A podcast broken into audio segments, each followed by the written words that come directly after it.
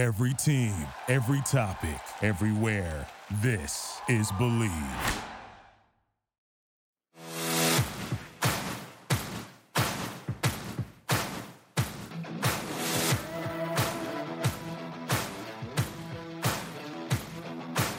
Welcome to Bleav in the Ivy League, a look inside the ancient eight teams in the Ivy League and their upcoming games with all of the stats, trends, and analysis that you want to hear.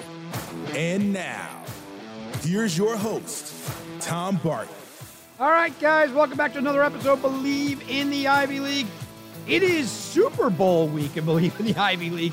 Here, we're going to be talking about uh, a lot of college basketball, but also mentioning the Bean Cup. Yeah, we'll get into that as well. You guys go check me out at tombartonsports.com, over at Tom Barton Sports over on Twitter. That's how you get in touch with me. Also, Tom Barton Sports at gmail.com and Tom Barton Sports over on YouTube as well. The stuff that I do, guys, it's not always Ivy League, but I do touch on the Ivy Leagues as, mo- as best as I can.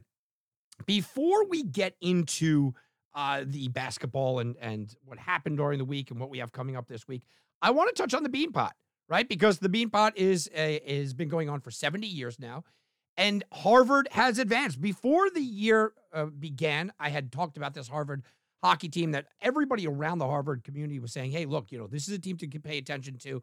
They did not even go into the final four as the favorite. They were actually the third favorite out of the four teams. You could have gotten them at a pretty plus 375 in some spots. But now, here we go. The same four teams that have played in the Beanpot, the same four teams have played in the Beanpot for 70 years, right?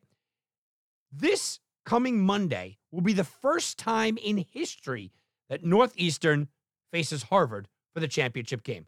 I found that pretty cool. I, I saw that online. I got to give uh, credit where credit is due. Tom Karen wrote that uh, over on Twitter. And, you know, I, have been saying for a while that the Beanpot needs to be expanded. I, I still think that they do. I think it needs to expand to at least eight teams or or 12 even if you really wanted to, but at least to eight teams. But it is kind of cool in 70 years that we've never had this matchup. I mean, the odds are against that, you know, happening. That would take 70 years to get to that. So I want to congratulate those uh, the the Harvard Crimson for representing the Ivies really well, and hopefully we'll be talking about a championship next week. But let's get into a little college basketball. We'll go back like we normally do. We'll go look at Friday's game. Harvard had a tough game at home where I, I want to say it's a must win. I guess maybe it's not an absolute, it was an absolute must win, but it felt like a must win game. It felt like one of those very important games during the regular season. Being at home, you didn't want to drop two games under 500 in the Ivies. You didn't want to get into that kind of position. Well, Harvard put themselves in that position. Yale wins 68 57. Yale moves to 15 and 6 on the year, 5 and 3 in the Ivies. Knowling 18.7 boards. I'll tell you, Harvard had some scoring problems, scoring putting up 57 points, and we've seen this happen with them. What is going on with Harvard is they are very much just letting the other team dictate pace. Now, they have a good defense. I'm not saying that they don't, but you can see when they have the offensive explosion against Cornell and you have offensive explosions here and there. Yeah, Harvard has the ability to go out there and to score and to score uh, quite a bit, but they let other teams sort of dictate pace. And I think that they want to play a slower pace game. I think that that obviously, you know, they are, are more inclined to play a slower pace game, but putting up 57 in this game, uh, just and they got they, they got it, it wasn't even this close, guys. It was 42-25 at the half. I mean, they got absolutely blown out. Brown goes to Dartmouth. I told you Brown was a dangerous team. Dartmouth was a team that you look at and you go, yeah, maybe they could squeak their way into it. Well, Brown is really dangerous. Uh, Lilly Jr. puts up 23 points in a 73 61 win there by Brown. That is a dangerous team. Penn upends Columbia in a game that was shocking. Listen, Columbia was 14, 15 point underdogs all week long. Uh, they they cover the number here. Penn got out to a huge lead, 38 points in the first half. Columbia scored 38 in the second half. You look at Columbia and you go, you know, McLean put up 19 points. Dingle for Penn, obviously, uh, 25 points leading the way. Obviously, eh, the, the, best talented player on the court. Penn gets the must needed win. But I, I was impressed with Columbia's fight. I told you going into the weekend, I was I was going against Columbia in both of these games. I didn't think they had a prayer, but I love them on Saturday against Princeton. We'll talk about that in a moment. Those are the two games, I, and I just think that Columbia is just a, a, a good team to kind of go against here, and just expect them to not do much better than their one win in the Ivies. Princeton, we just talked about it. They had a huge matchup Friday night at home. in Princeton, New Jersey against Cornell.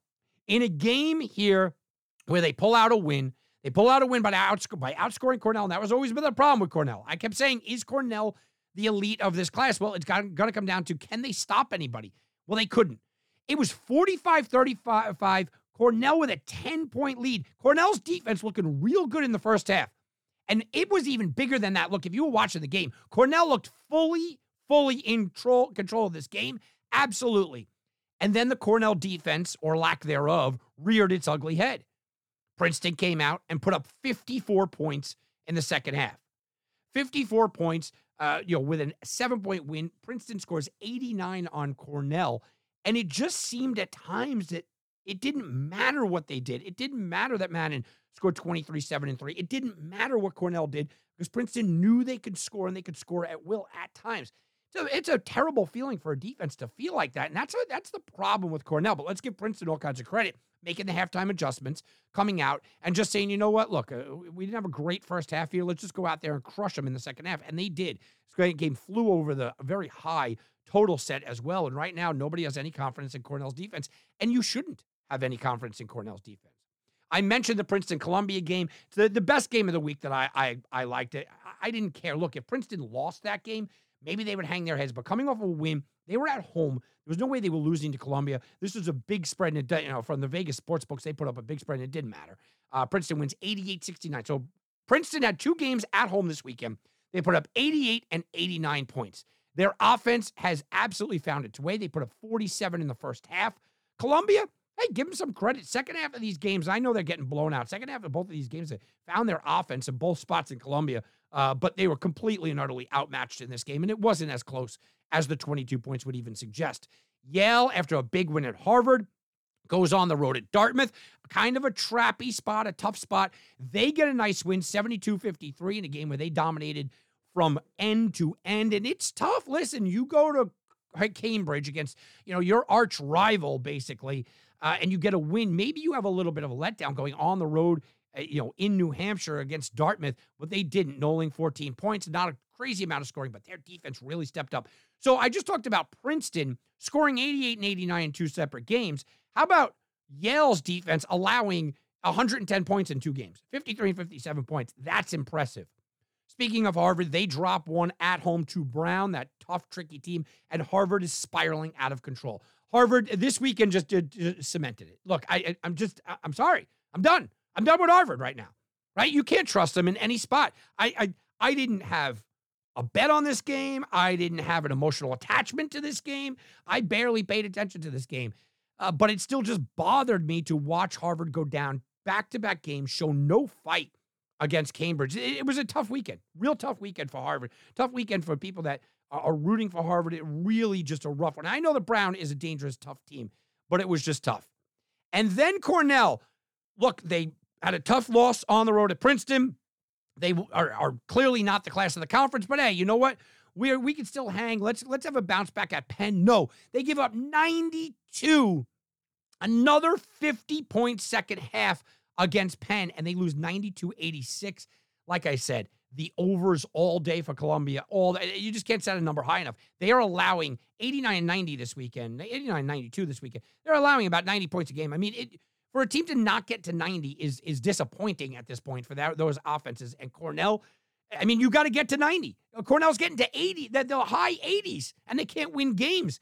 Dingle 27 and 7 for Penn. Yeah, the guy's been absolutely fantastic. Dolan puts up 29 for Cornell and they lose. I know it's the road games, guys, but I, I you know, I was looking forward to this Cornell offense. Now, maybe playing in the postseason, may, maybe being that team to represent in the field of 64. And there's no way. You know, other teams will be scoring 110, 120 on them if they go up against a, you know, an elite of the elites. Uh, there's, there's no chance. So, I mean, I think Princeton pretty much pulled ahead. Is there an opportunity that Cornell could could step back up? Yeah, I didn't like what I saw from them this weekend. I thought Harvard really disappointed this past weekend. So we look ahead to this week, and uh, you know, we we look ahead to this week with the understanding that it's all about the Super Bowl. It's all about the big game. You know, it is uh, you know what it is. There's no games on Friday, no games during the week. So we have a Saturday slate of games. And here we go. You have the bounce back opportunities. Harvard takes on Penn at home. I have no confidence in Harvard right now. Look, they're three and six in the Ivies, 12 and 11 overall. Penn is five and four. It's still a tough place to play. We have watched Harvard elevate their game over the course of the year. We've watched that happen. But how can you have any confidence in this Harvard team to even win this game? I don't. I think Penn isn't a great team, but Dingle's going to have a great game, right? I look at Harvard right now as the team you can't trust. And I worry about Harvard going into an absolute downward spiral cycle right now, just absolutely falling. I worry about that right now. You look at Princeton going on the road against Dartmouth. Eh, Dartmouth could get back into this thing. They're five and five at home. You get ahead here, but look, Princeton just looks like the unstoppable machine. It could be a spot where they had a huge weekend. You have a, some days off. You go on the road uh, right? You go to, to Hanover, maybe they could let up here. I don't love Princeton this weekend, but I'm going to be interested to see how that offense responds. They had two great offensive games. Can they keep it together with the week off here? Yale takes on Columbia. I expect Yale to absolutely bludgeon Columbia. Yale wants to get back into this thing and prove that they can be right there. Remember, Princeton is you know 16 and 6 on the year. Yale 16 and 6 on the year, a little bit different in the Ivy conferences. Uh, but Yale wants to to make a point, and they are at home. They're one game this week at home, back against Columbia. They should have a field day against them. And then Cornell takes on Brown. I've, I've said it all year. I think Brown is a dangerous team. And suddenly we looked at Cornell as maybe the elite team in the Ivy. We looked at Cornell and we were gushing over Cornell. Wow, you know, the elite team in the Ivy. They have the same Ivy League record as Brown guys the same Ivy League record right now as the Brown Bears. And you you can't tell me that anybody thinks that Brown was going to be in this position, uh, you know, a, a month ago. It looked like Cornell and Princeton were going to be battling this thing out. Maybe Yale gives them a fight late, but it's suddenly Brown in the mix. And with a game like this, they can steal this game, guys. They can absolutely steal this game and put themselves ahead of Cornell as far as the rankings go. So there's a lot of intrigue this week, although it's a short card and a short week, a lot of intrigue. Guys, it's going to do it for me. Enjoy the week. Look, root for Harvard. I don't care if you're an Ivy League guy that's, oh, ah, man, I hate Harvard. Uh, Look, I get it, you know, uh, but it's good for the Ivy Leagues. Harvard wins the Beanpot. I'm looking at that. As far as this weekend goes, it, it's time to kind of put up or shut up for Cornell. I want to see what Cornell can do. What about Brown? Maybe I've been underestimating Brown, even though I'm giving them a lot of credit. We'll talk about all that and more next week. Enjoy the big game out there, everybody, as well. Have a lot of fun with that. I'm sure uh, sports fans are sports fans, so you guys are going to be watching the Super Bowl, even though this is not exactly a Super Bowl driven show. Enjoy your week, everybody. I'm Tom Barton. We'll be back, and you can bet on that. Thank you for listening to Bleav. You can show support to your host by subscribing to the show and giving us a five star rating on your preferred platform. Check us out at Bleav.com and search for B L E A V on YouTube.